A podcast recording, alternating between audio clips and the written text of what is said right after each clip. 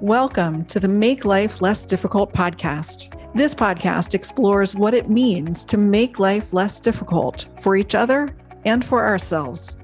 We share stories of struggles and successes because we believe sharing our stories eases the difficulty of life. I'm Lisa Tilstra, your host. Let's jump into today's conversation. My guest today is Julie Ford. Julie and I met through a wonderful organization we both worked for, Educe Partners, where Julie is the operations manager. Prior to her work with Educe, Julie worked for McKinsey and Company for almost six years. Originally from the US, Julie and her family have lived in Munich, Germany for almost a decade. In our conversation, she shares the journey of how she got there. My conversation with Julie is deeply special for a number of reasons. The one I will take a moment to highlight here is that Julie shared with me that she committed to being a guest and sharing pieces of her journey after hearing many other guests share their stories. This is indeed my sincere hope for those listening to stories of others that they would feel a spark of courage and a desire to tell stories that may not have otherwise been shared. So it is just an incredible honor to share Julie's story with you here today. Julie, thank you for your courage and vulnerability into stepping up to share these pieces of your journey. It is it is beyond special to have this conversation with you and to be able to share it on the podcast. And I look forward to future conversations as well.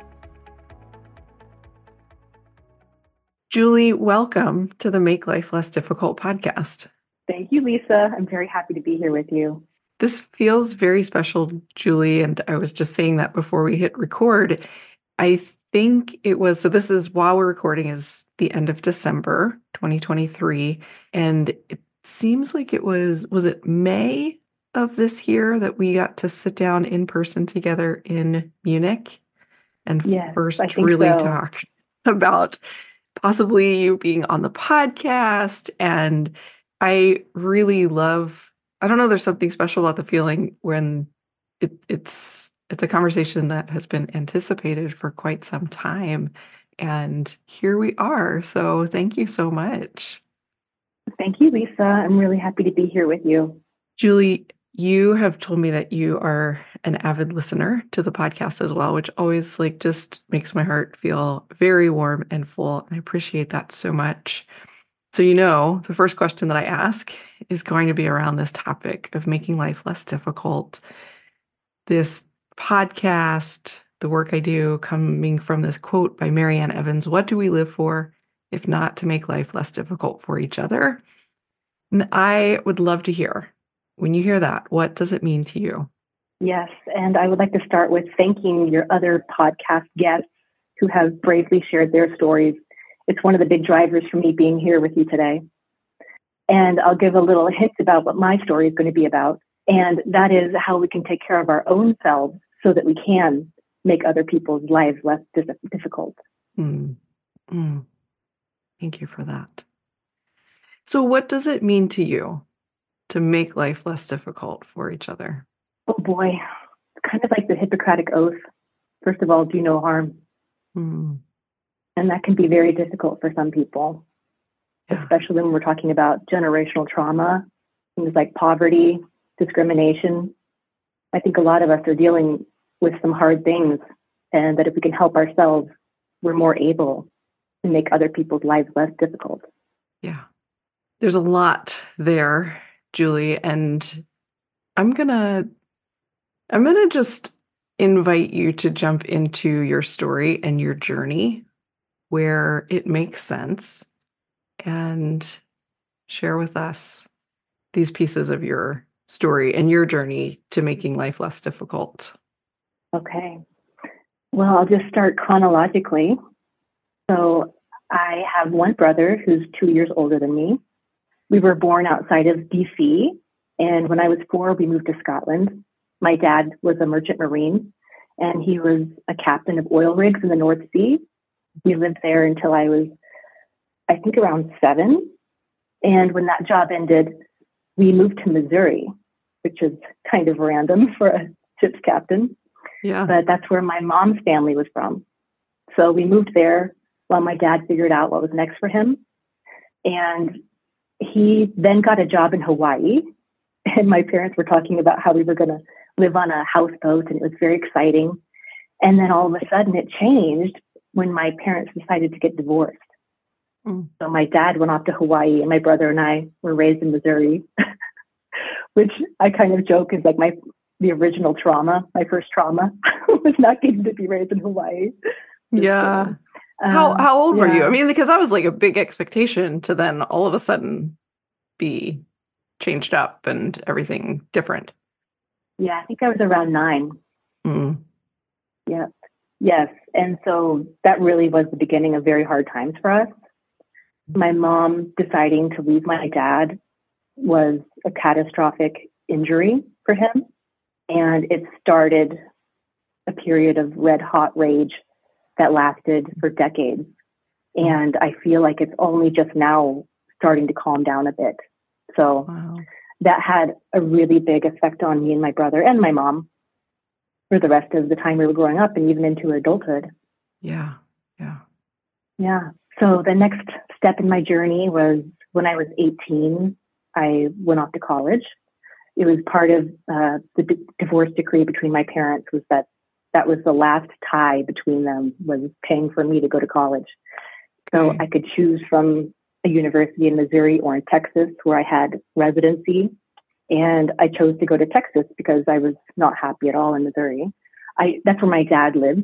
He lives in Houston. Um, I didn't go to him. I went not super far away, but to Texas A&M, and I was studying architecture.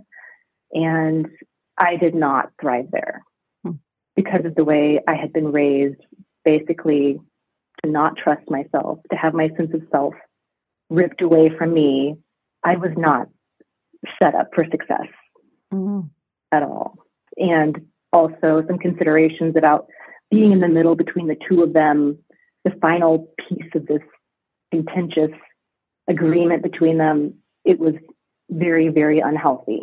And eventually, after two years, my mom's sister, my Aunt Susan, who lived in Sacramento, California, said, just leave, come here, wow. come to me, we'll figure it out. And that was really scary because as an American, I lost my health insurance. I was emancipated from my parents. I would never have their help with paying for college again. My dad would be really, really pissed off. Um, my stepmom also had flight privileges. She worked for a major airline, so I lost those as well. So it was really throwing a lot out the window, but I had to do it. And I'm so glad I did. And it's kind of funny, like making huge changes like that is there's been a couple of instances of that in my life, and it's always been the very best thing I could ever do for myself. Wow. So yeah, I dropped out. I didn't even wait till the end of the semester and I ran away to California. Wow. And I lived with my Aunt Susan and her husband, my uncle.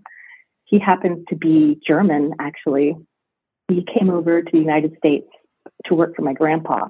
My grandpa, my mom's dad, he was an electrical engineer and he founded a company designing and building ultrasound machines to look at brains. And he hired my uncle to come over. He met my aunt, the two of them fell in love. And I moved in with them in Sacramento. And I got there. I met her neighbor, who was the managing partner for a law firm. And I started working for that law firm, and I did for 10 years.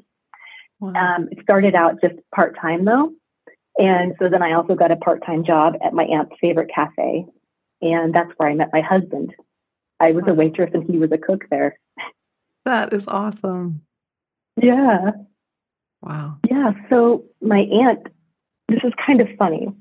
She was not a reckless woman, but she was a realist and very funny. And she, after I was dating my husband for just I don't even know, Lisa. I, I don't, don't even think it was three months, honestly. I was like over at his house all the time. And she said, Okay, I want my guest room back. So go move in with Andy.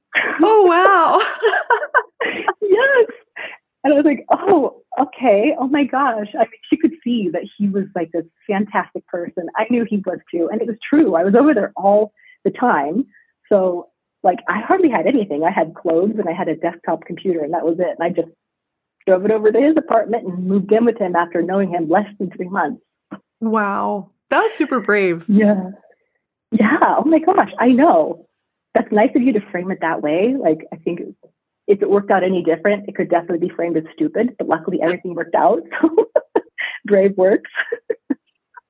it could be termed as brave either way. I mean, even if it didn't work out, right? Like, you don't know in those moments. And, and what do you do? Like, your aunt is like, okay, it's time. Go ahead. I mean, yep. yeah, I mean, you you do what you can do in those moments. So it's so beautiful and great that it worked out. But even if it didn't, I think you could still say that was brave, Julie. Yeah. Yeah. So I got there and I started looking for my own apartment. And then I discovered that he was sad. He was hurt. Because I was looking for a place just for myself. Aww. yeah. So I was I was surprised by that. I was like, oh, okay. So we started looking for a place together and we found one. We found a nice little townhouse in downtown Sacramento. Um, yeah, and we got married a year and a half later when I was 21. Wow. And in about two weeks, we're going to be married 21 years, half wow. my life. Congratulations. Yeah. Thank you. Wow. Yeah. So, yeah, we had a very nice time building our lives there in Sacramento. We lived in an apartment, I guess it was maybe two years or so, but he had actually bought a house when he was 19. Oh, and that really was the foundation of everything good that ever happened to us after that, oh, truly, because ever since then we've had this nest egg that we knew we could do really brave and crazy stuff and save ourselves no matter what. Yeah, oh, so I really have his parents to thank for doing that thing, which also was very brave. And if it worked out differently, it could have been, I don't know. It's just a brave thing to do that they encouraged him to do that. And truly was one of the best things that ever happened for us. That that is so cool to hear, Julie. And I, I don't want to take us in a different direction. I will just say this really quick. I do a lot of work with real estate and real estate investing. And I'm like, oh, I should have you come on my real estate podcast to talk about because it is so amazing, right? What that that foundational investment and just building some security. That's so cool to hear. Yeah. And it was a lot of fun too. It was, I don't know if we'd call it a bungalow, but it was just a really cute little house on 36th Street in Sacramento. It was called Storybook Style. It had this big sloping roof above the door, like a little gingerbread or something. It was so cute. Yes. Yeah, and we painted every wall and the ceiling and ripped out carpet and just did everything ourselves and just nested and made it our home. We painted a mural on the detached garage. really nice. wild mural. And if you look on Google Maps, it's still there actually. That's um, awesome. Yeah, we we had a big garden and we just really landscaped the heck out of it and just had a lot of fun. Yeah. That's and awesome. It was really nice to be with my aunt and uncle too. And my aunt had so many girlfriends and they were all like right around 21 years older than me. Um, and just welcomed me into their group. And I might share a little bit more about my Aunt Susan because she was just such an interesting and cool person. So she worked for Gore of Gore-Tex, oh, but they had a medical supply unit. And she, from what I understand, again, I was really young when I was hearing about all this stuff, but from what I understand, she was part of selling artificial arteries to doctors, and she was the top saleswoman for them. Hmm. And she wanted to have kids, and my uncle did not. And the way that they reconciled that was she said, whatever time, love, and money I would have put into a child, I'm going to put it into me. And he agreed. So she quit her job and just really worked on like developing herself and having fun and being generous to others and doing really cool things like renting an apartment in Paris for two months while she worked on a photography book, visiting Iran by herself. Wow. He was really, really amazing person. Yeah. On Christmas Eve of 2008, we got very bad news that she had leukemia. Mm. And she had to go immediately into the hospital to start chemo. And one of her amazing girlfriends, Joyce, brought Christmas dinner over. She brought over a turkey that she had roasted and mashed potatoes and everything. And we had a feast that very night in the hospital. That was such a crazy time. Mm. And my uncle and I really bonded over just taking turns being with Susan. You know, we didn't really want her to be alone, so like we would even spend the night in the hospital a lot. Yeah. Um, yeah. So she did not make it, unfortunately. Mm. Six months later, she passed away. I actually was not there. Mm. She had been in the hospital this whole time, and I didn't know that it was going to go south. She was really not well, but I didn't know that it was imminent. So randomly, I was on a work trip in Cabo San Lucas, which is such a small place with not a whole bunch of flights coming in and out. Luckily, it was the last day of this business trip where I didn't have any more obligations. And my husband called me and he said, Susan's dying today. Mm. Wow. And it was just so hard to process that. But luckily, I had a coworker with me who was such a wonderful, kind person. Mm. God bless her. She laid there with me and we were both crying because she knew my aunt. My aunt would go to all of the parties and everything, and I would have parties and invite everybody over so everybody knew her. Yeah, and then eventually I just got in the bathtub in my room and had like all the lights off and just communed with Susan. Mm. I was so glad to be able to do that. Since there was no no flights that day, there was absolutely no way I could get there in time, which was a real blessing because I didn't have to spin my wheels being distracted by all the logistics and get there. I knew I couldn't. Wow. So I could just be present and be with her. Hmm. Yes. Thank you for sharing that. There's so much emotion that I feel just hearing hearing that and I mean the the courage and bravery comes up again for me Julie of recognizing there's no way to get there. And so how can I be present? How can I just be and honor my aunt. Like that's it's really a beautiful thing that you're able to do in that space. Yeah. Yes, I'm so grateful. She had lots of people around her that loved her. Mm. So she had what she needed and I had what I needed too. Wow. Hmm. But she she prepared. She unlike the rest of us knew that it might not go the way we wanted. So she she did prepare and she had a message that she wanted to share with everyone, which is live big, love better.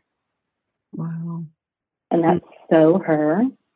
And I've tried to live that in my life. Live big, love better.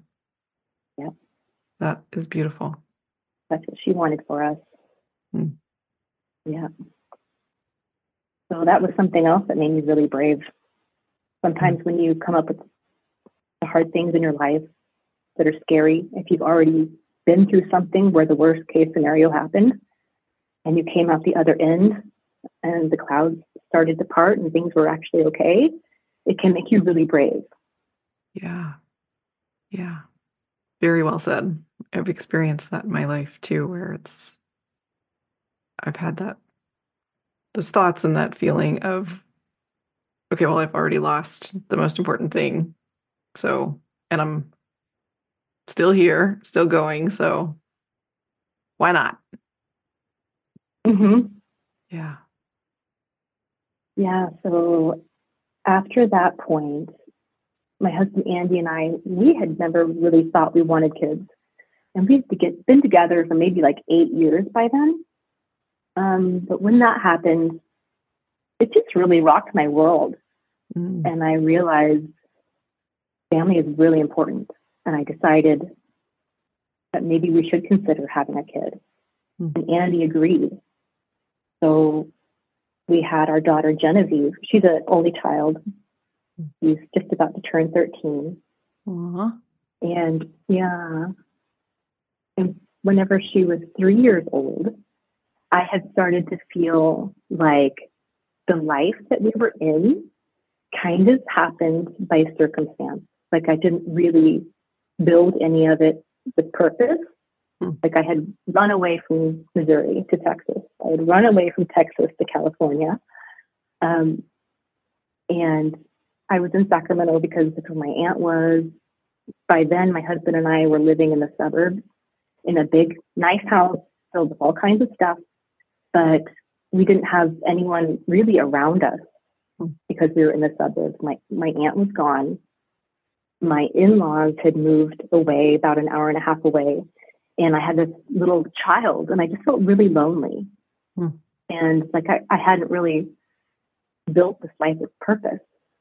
So my husband Andy and I decided to do something really, really wild, which was to consider selling everything and moving to Europe for fun, Wow. just to start over. So he had never lived more than 10 miles from the hospital in which he was born in Sacramento. But Boy. he, yeah, he was ready for an adventure. And, you know, I just always liked the idea of living in Europe. I didn't know where exactly, but, you know, it just sounded like a really cool thing to do. And so we decided to start gently exploring it. And he's a web developer, so he was looking on job boards and quickly found a couple places that wanted to interview him. Wow. And then he got a contract for a company in Munich, which was our top choice. People ask why. I can't really say why. We didn't want to go to the UK. We wanted more of a challenge.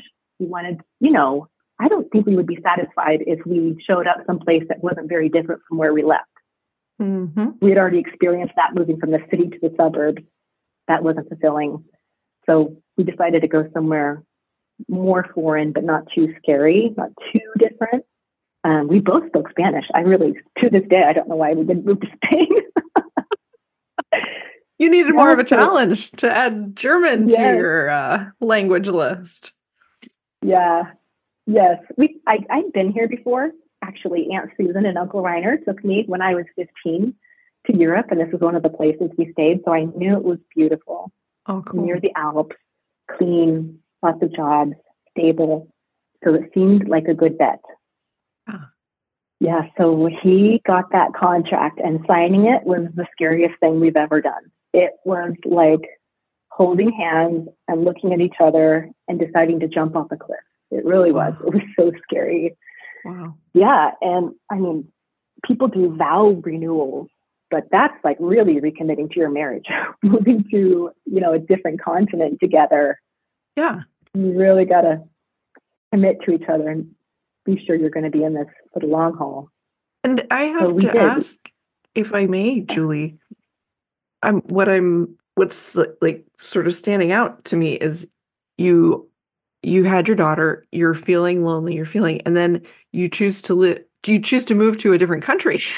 Where like the potential of feeling even more alone and isolated is a strong possibility.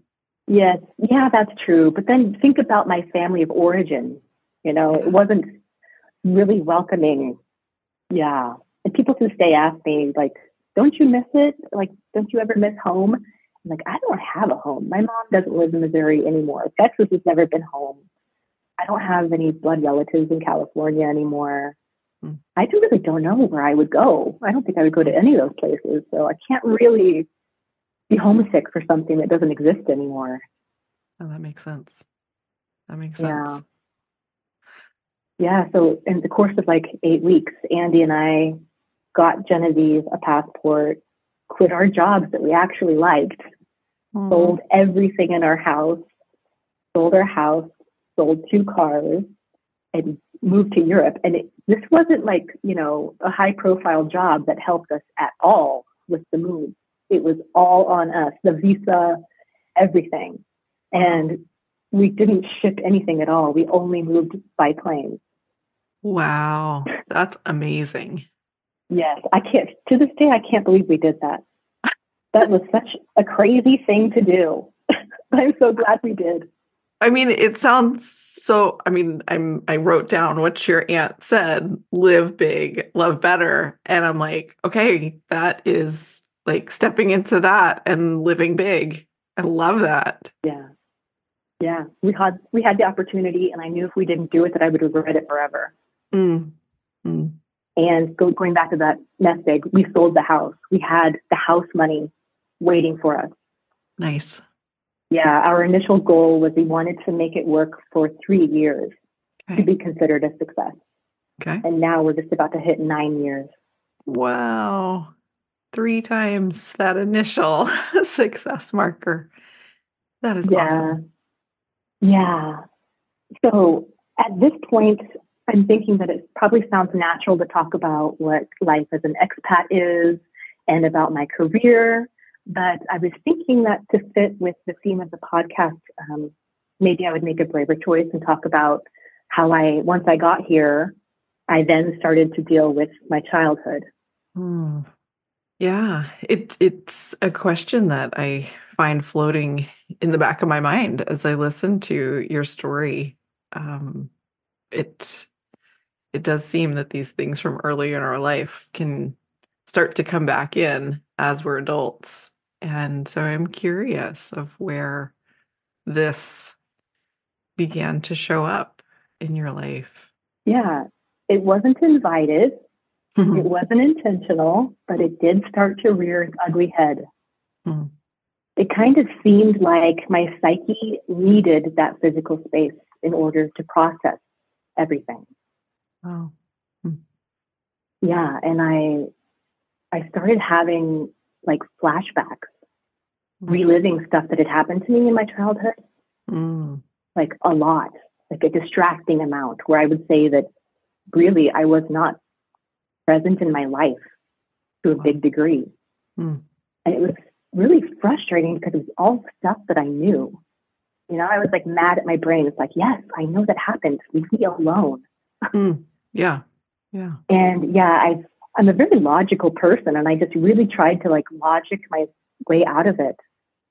Um, but somehow, I'm trying to think of the chronology of how the very first thing I did to get help. I'm guessing it probably was Tara Brach's podcast, Mm. mindfulness. Like I tried to first ground myself in the present moment. Which was a really good first guess because I was not. Mm. And I knew that that was a healthy way to be. So that was a really good first guess. And I think I might have heard about the book, The Body Keeps the Score, from her. I'm guessing Okay. that's where I heard about it. And so I read that.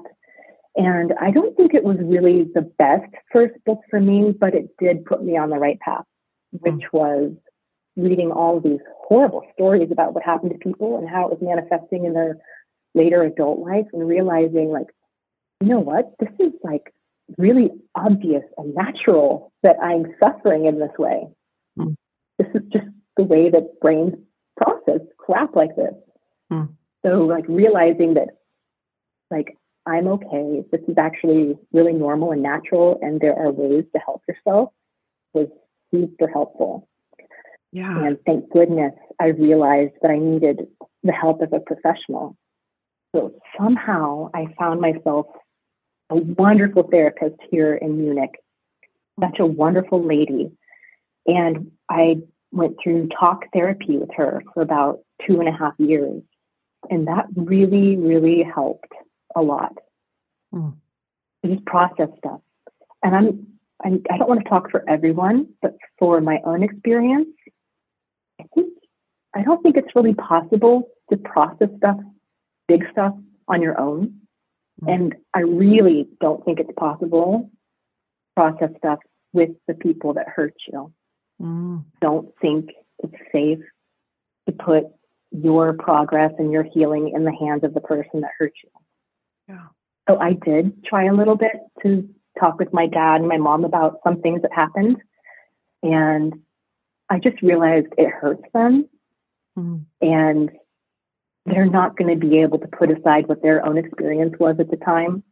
And I, yeah, I just realized that trying to process it with them wasn't going to be helpful. Even though they, they wish me well and I'm, I know they've benefited from the work I've done as a professional. Mm. Mm. It's really insightful and wise and also courageous of you, Julie. And I I- I think it's I resonate personally with needing to do my own work and not rely on the people that have been involved and have caused me pain being there and being able to process it with me. And also, I sometimes really des- desired that, right? And so it's it's it, it's wonderful and i have some people who are able to talk with their parents and really process things and their parents are able to hold a space for that or you know whichever loved ones they're talking to i have i've had more of sounds like along the lines with you where you know my parents or in the case of my first husband eric he passed away so he's not even present to to be able to process through so that having to work independently is is something i i feel and and and recognize the challenge there but also the wisdom in what you're sharing Mm-hmm. Yeah. Yeah. So one other thing I looked into was my relationship with alcohol. Hmm. I didn't feel like I necessarily had a problem. However, when I was still in therapy, I was learning tools that were healthy to help myself. And I thought, you know, I do love a drink in the evening. I like the little frontal lobe shift. I'm just curious, is that a coping mechanism? And so I wanted to explore that. And if it was one of the tools in my toolkit, I didn't want it to be. Hmm. I felt like I owed it to myself to, you know, rely on healthy things Yeah. to help myself.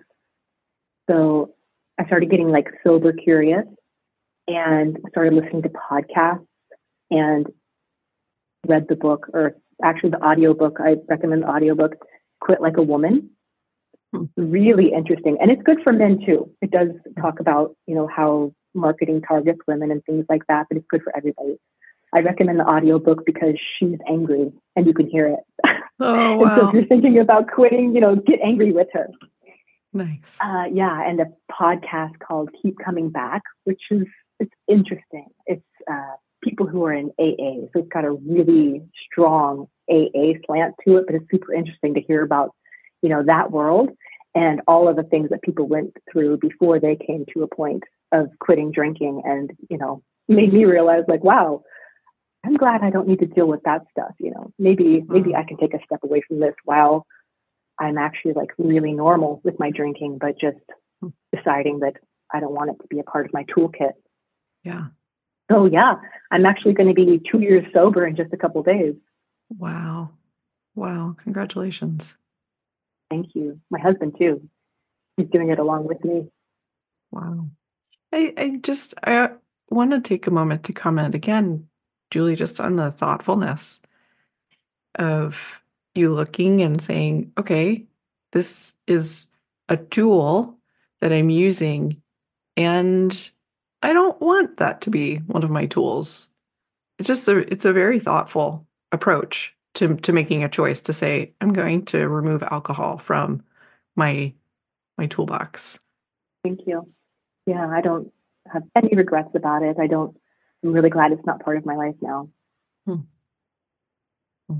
Yeah. So some other things that have been helpful for me, healthy tools, are meditations. Like I said, I really recommend Tara Brach. Mm. Journaling is super helpful, especially in the moments of like hyper arousal. Other things I really enjoy are gardening, Mhm. and I really love fiber arts, knitting and sewing. And I always have some go to projects that are ready to go. And So if you I'm ever in a moment, Mhm. you are amazing. I have gotten to witness and be a recipient of some of your fiber arts, which I love that term, and incredibly talented. thank you. Thank you very much. Yes, listeners, when Lisa and I saw each other last spring, I had with me a bag that I had just finished sewing like the day before, and she admired it. So we traded bags. That was really fun. I cherish that memory. I use I use the bag from you just about every day since then. Oh, like yay. yeah, it has traveled around the world with me. It is like literally yesterday went with me when I went to my sister's and yeah. How cool. I love that. Oh, and then the final piece I can't forget is EMDR therapy, Mm. which was on my radar. Um, but you and Russ helped me to get over the hump and finally make an appointment. So, will you say a little bit more about that? Because somebody might be listening and not know even what EMDR is, and just, yeah, just a little bit more about this piece of your journey. Yes, yes, I've got the book right here, Getting Past Your Past, Take Control of Your Life with Self self help techniques from EMDR therapy by Francine Shapiro. I heard you and Russ talking about that. So, EMDR is eye movement reprocessing desensitization, I think. Yeah, I believe and so. uh, yeah, somehow when we do bilateral movements, either with tapping on, let's say, our left shoulder, right shoulder, left shoulder, right shoulder, or we move our eyes left to right in a moment where we are triggered or entranced, or however you want to frame that, a moment of hyper arousal, somehow it allows our brain to move upsetting memories from the front, which is where present moment dangers are stored, mm-hmm. to the back. It processes them. It takes what we need to learn from the situation and stores it away. So it's not so easily accessed by our limbic system, triggering us. Yeah. So therapy really, really helped, but I was still, I'm not sure if I like the word trigger. I'm fine with it. I think triggering is actually like a really good word for it, but I'm not sure if it's been kind of changed the meaning of it in like popular culture, but I'll use it anyway. I, I could be triggered like pretty often where I would feel like I was on a roller coaster and I dropped down, like that jump in your stomach. That would happen. And I thank my body for that, for being like such a good partner with me to let me know when something has happened that I'm not comfortable with. Hmm. So, in such a moment, that's what you would try to bring up in EMDR therapy and work with the therapist, process the memories. And from what I understand of what you said, correct me if I'm wrong, but in your experience, you really didn't even do too much speaking with your therapist. Is that right? Like your thoughts and the things you moved through were kind of for you and they guided you? Yeah, she would ask me for, I mean, I'd share bits and pieces, but it wasn't, I mean, it, wasn't the same experience of really talking through everything that was coming up. It was, you know, she would check in, what's coming up for me? And I would say a little bit and then we'd go back into the the eye movements and and some of the reprocessing really I did internally, right, with her present and and there and I could touch base, but yeah, it's quite a different experience from a traditional talk therapy experience. Yeah. yeah. And I think the order that I went in with the talk therapy and then later the EMDR therapy, I think that was really right for me.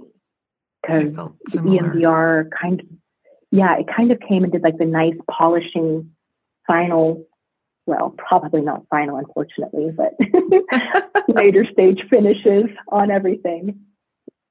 And I, I have a lot more peace ever since I did that. Mm. Mm. Which is I appreciate, all I wanted. I appreciate you sharing that so much, Julie. And you know, when I when I experienced EMDR myself, I I was resistant to it a little bit at first. It was suggested by um, a well respected family member, my father in law, who had experienced it. And I was kind of like, I've done so much therapy already, really? Like, can't be done with this work.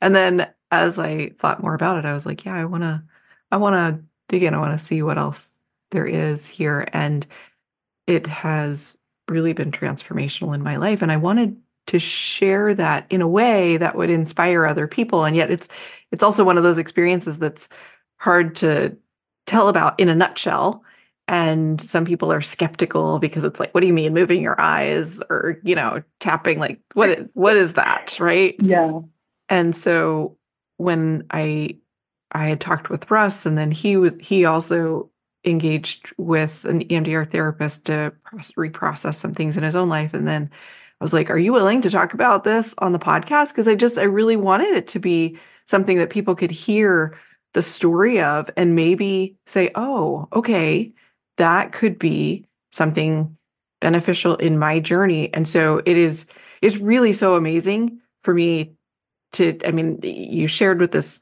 with me before that you, you, did EMDR yourself because of hearing us share and then to get to talk about it here and it I kind of just get lost for words because it's it really hits at the heart of why I want to do this podcast and share these stories and invite others to share their stories. So hopefully somebody else hears and you know, it's it's not a magic wand. It doesn't fix any everything, but wow, it can make life less difficult. Yes, absolutely. Thank you for that. It's a big reason why I'm such an avid listener, and it's why I'm sharing the more vulnerable side of my story today rather than going off about my career or something. Oh, thank you. Thank you. I totally get what you mean too about it sounds like really strange and that's why I made sure to like read out the full name of the book so people can look at it and see that there are so many studies proving that this really does work. Yeah. And I I read the book I think after yeah, after going through the experience of EMDR. And one of the things I appreciated so much is that she just she spells out the process and she says you can, you know, if it's not a really significant traumatic memory, you can work through this yourself at home. And and you know she says if it's if it's deeply you know emotional and things like please find a professional to work with and support you.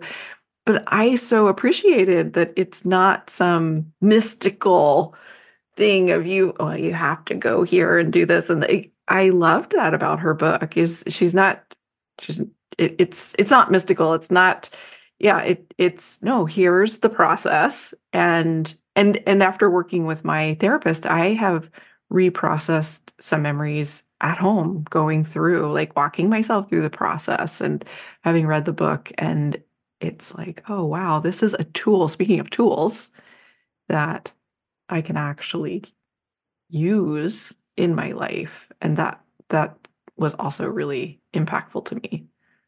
That's really cool. So Julie, if I may ask, and you can share whatever you want to, or, or you know, um, I'm just curious at this point in your life, how is it? I'm trying to think of the best way to phrase the the question, and it may not come out super clear, but I'm curious about like your connection with um your family of origin and like w- just where you are in in that journey um for yourself? Yeah. well i'll start with my mom the easiest answer. My mom's doing really well. I mean i can't imagine how hard it would be to try to go through a divorce and co-parent with a narcissist. So i think that's like one of the hardest things a person can go through really. Mm. So um, the ways in which things didn't go as you know we would have liked between her and I when I was growing up, I've been able to process all that, and we have a really very nice relationship now that I really appreciate. Mm.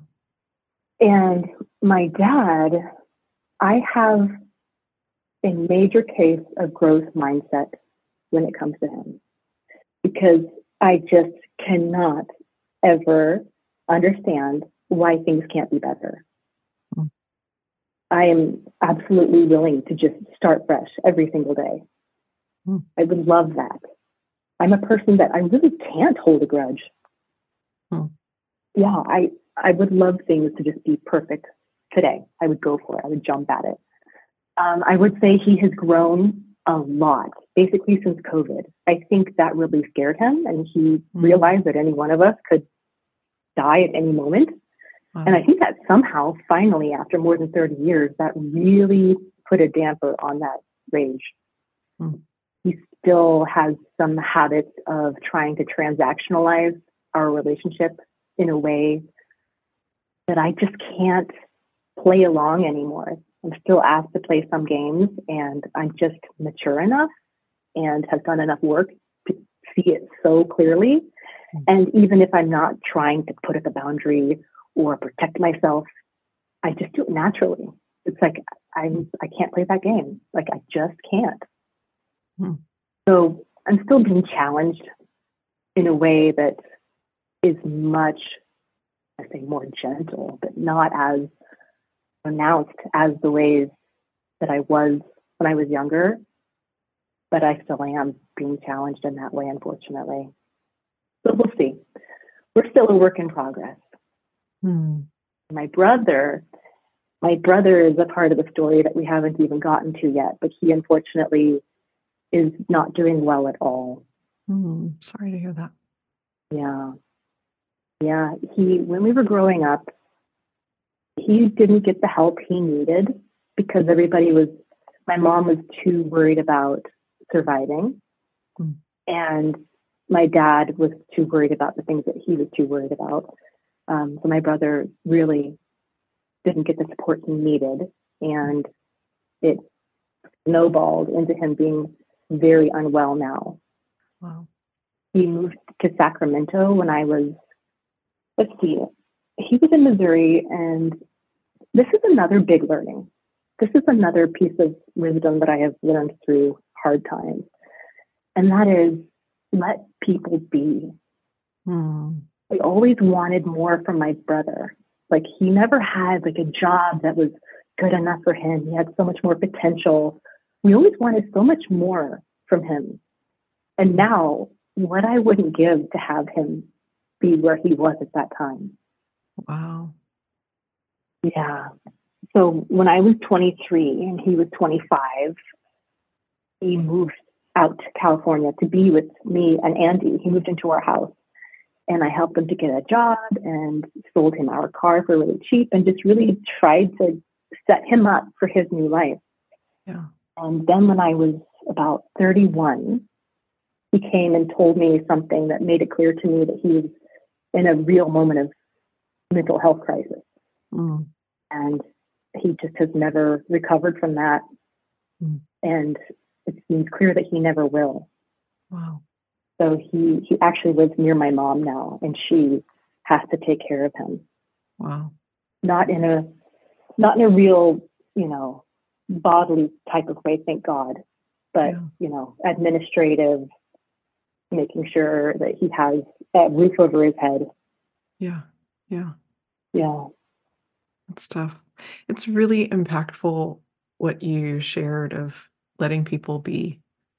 And I know that sometimes people come from what they feel is a place of good intention of telling somebody you have more potential you could be doing so much more with your life and and yet what if what is is absolutely perfect for this moment and to just let yeah people be and and also support them. I mean a few people want to like okay we'll go on and challenge themselves in different ways. And yet could we yeah what what would it look like if we just really fully accepted and embraced and supported where people were in that those moments yeah mm. yeah so that's what we're doing now is embracing and accepting him where he is now thank you so much for sharing these pieces of your story and journey and thank you for being brave to share the vulnerable pieces, Julie. Yeah, you're welcome. Thank you for the interest and thank you for all that you do with your podcast and your coaching. It is, I'm, I, I just glanced down and I wrote down the phrase that your aunt shared live big, love better. And I just, I just see that in you. And it's such a beautiful way that you are living and keeping your aunt's spirit alive. And I imagine that you are also passing that along to your daughter and sharing and sharing your you know we talk about generational trauma and i also i want to talk more about generational healing and it's like what what you are doing in your life and your journey is passing along healing. You're right. And I'm very grateful for that. Thank you so much, Julie, for this time together. I, I want to invite you back for part two and maybe beyond, because I know that there's more pieces and and I appreciate the fact that you recognize at one point when you said you know, this is like the final step. Well, maybe not the final step, right? Like maybe there's more. Um, I resonate deeply with that, kind of hoping and wishing for the final step, but also recognizing, ah, there's probably going to be more. There's de- there's definitely going to be more in my situation. Um, yeah, so I would love to have another conversation with you down the road when it, when it seems like the right time. Thank you, Lisa. I love speaking with you. I'll look forward to it. Thank you for listening to today's conversation and episode of the Make Life Less Difficult podcast. Editing is done by Joseph Burdock. Artwork is by Emma Burdock. I'd be honored if you took a moment to share this with a friend and or leave us a review. Together, I truly believe we can make life less difficult.